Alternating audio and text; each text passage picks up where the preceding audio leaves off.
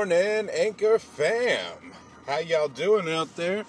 I'm your boy, Joey Joe, and you are listening to The Morning Joe.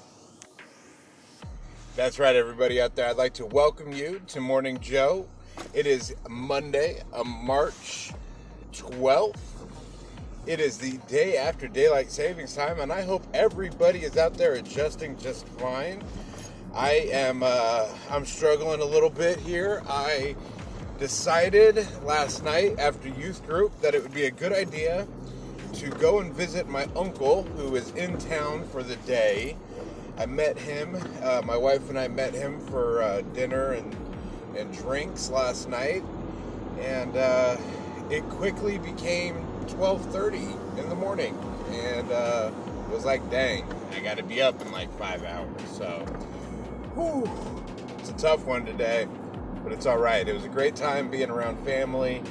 It was a great uh, night out, just having some fun on a Sunday night. So, what a way to close out an epic weekend. I hope everybody enjoyed themselves this weekend. I hope you guys spent your time well, being productive, working hard, doing something you love with the people you love or at least the people you like and are learning to love.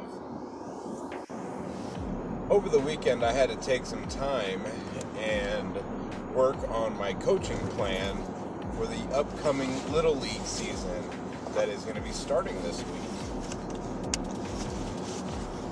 I was writing out my guidelines for my team, and one of the occurring, reoccurring themes was uh, defining success and I think that that is an important thing that we must do in our daily lives all the time is redefine our success.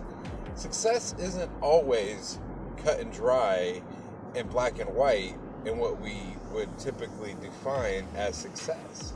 Success can come in many different facets and can be changed from, from day to day and moment to moment. For example, with baseball and batting, a successful at bat doesn't necessarily mean getting on base. A successful at bat doesn't mean hitting a home run. A successful at bat can simply be wearing down the pitcher, getting an excess of eight pitches thrown, getting a good look at the pitches thrown so that we know what this pitcher is looking like, and also maybe making some contact or changing up your swing.